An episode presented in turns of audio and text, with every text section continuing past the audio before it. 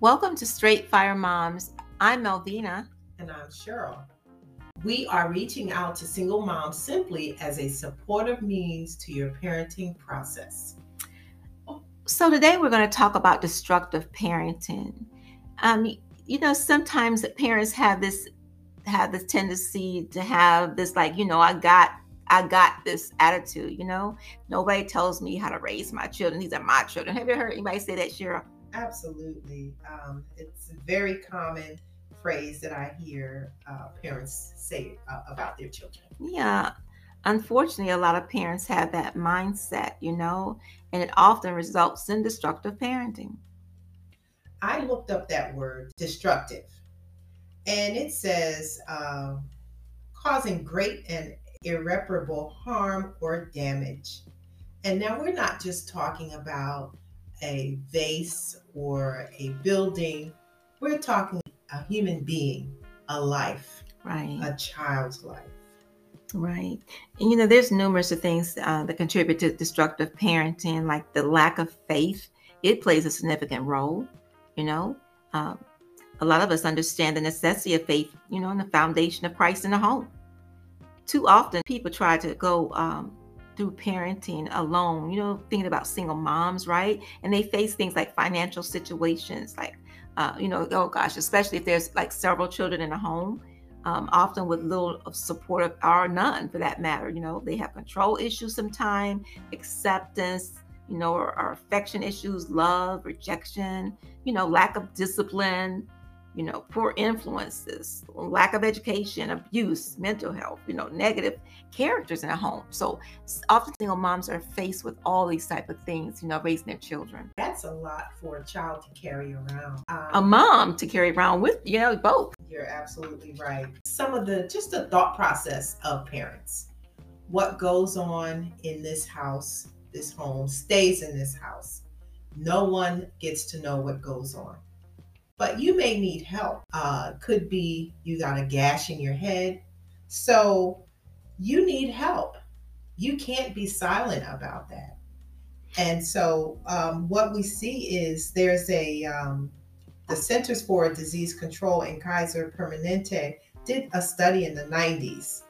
They had a group of patients that they looked closely at for traumatic childhood events and um, so there's help needed because this can lead to negative health in adults.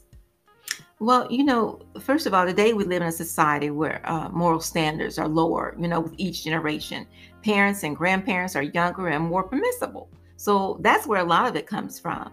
You know, children may be raised by two women or two men as the parent figures in a home, which is not biblical. You know, if you reference uh, King James Version of the Bible, Leviticus 18 and 22, and then again, Leviticus 20 and 13. But in reality, most of us want a best outcome for, you know, from raising our kids. Many may simply just be poor parenting. And th- this can be passed down from generation to generation, just like anything else. So, you know, it's important to know what we instill in our children and to think about from zero to 12 years of age. That's especially important because that's where the morals and the values are being formed on this period. Right, I agree. And many times children are taking on uh, the responsibility of things that they have been given and they should not have that responsibility.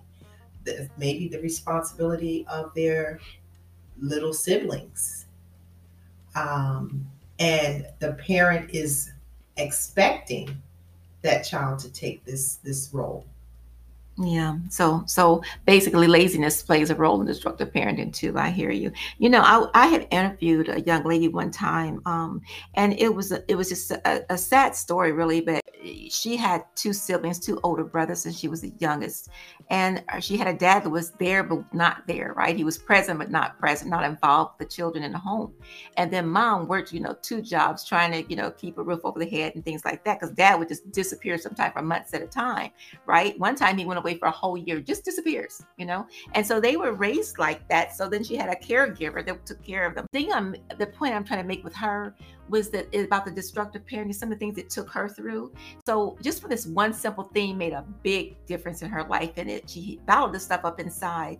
One day her mother was in the living room, right? And she fell on the floor and she started bleeding, like hemorrhaging, right? Really hemorrhaging. And you're talking about kids like seven, nine years old. They're right? What is going on with mom? So the, they rushed to, her to the hospital. Paramedics came and picked her up and everything. So the results of all this was the dad told the, her older brother that it was his fault. This is your fault. This happened to mom because they were asking, you know, what's going on? What why is what's happening to mommy? And he told her that that's your fault because you were eight pounds when you were born and you messed her all up inside. And then he told he told, told her that you know, and then here you came along and you made it even worse that thing bothered her and stayed within her for all of her life. She came up at 15 years old, she had decided she would never ever have kids. And on top of that, she did destructive things like she would talk to herself like self-hatred. She said she used to say things like you know you, know i hate myself and nobody's gonna like me and all these negative things you know that this she, no one was there to guide her and help her with this stuff right? And she started cutting on herself. She cut on herself all the way up into high school. Mom was too busy. Dad was never hardly he was there there when he was there he wasn't there and then he would disappear. So, you know, could you imagine? So then and her brothers, they grew up to be just really hateful, hateful and mean. And that's the way she said they are today. Because she's gotten the help, thank God, but they haven't. Uh, we we're fallible and sometimes when we're in the church, we can be uh, living a life one way on Sunday, and the next day you would never know we even attended church. Right. And well, so yeah. that's a, com- a conflict for our children to see this uh, type of uh, you know behavior. Right. Right. Like we say, examples. Example matters. Exactly. It does. It does. Absolutely. And so, what we want to do, share with you some ways that you can get help, some areas that you can look at in your life and not be ashamed of it because you are not what you experienced. You are better than that. So, um, some things that you may want to do is look at people who you have close relationships with that you feel that they're uh, competent, pretty competent with raising their children. You notice that they speak well, they are um, bubbly, uh, they're uh, well mannered, and the parents are seemingly not stressed out. Sit down and have a talk with them. Share with them what you're experiencing. It's okay. If they're uh, as good as you think they are, they will be willing to help you. Okay. Yeah, that positive, that positive family. You know that. Yeah, that's that's always encouraging. Yes, yes. And have a sense of purpose in life. Just think that just this one moment in life where you're struggling doesn't mean you're going to be struggling for the rest of your life, you know, and having your kids, uh, you know, uh, constantly depending and leaning on you for support.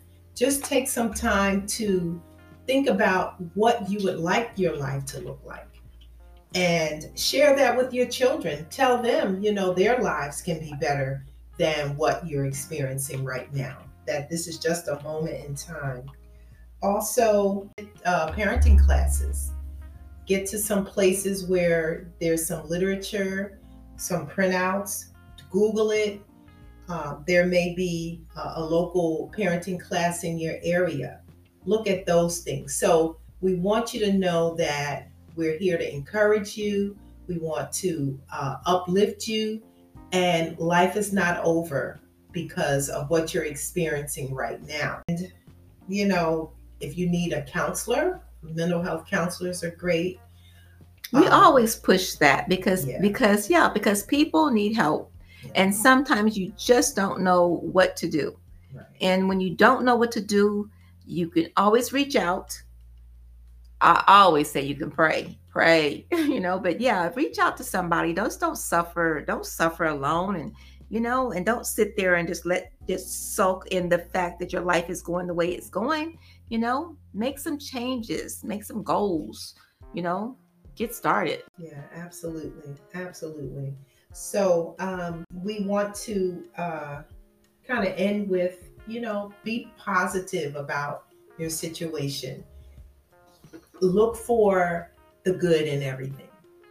Look for ways to celebrate That's uh, right. who your children are, who you are, little steps of uh, change, anything That's that you notice, celebrate those times. Bring uh, bring that to the uh, attention of your children. Look, did you notice I haven't been this way uh, for a while?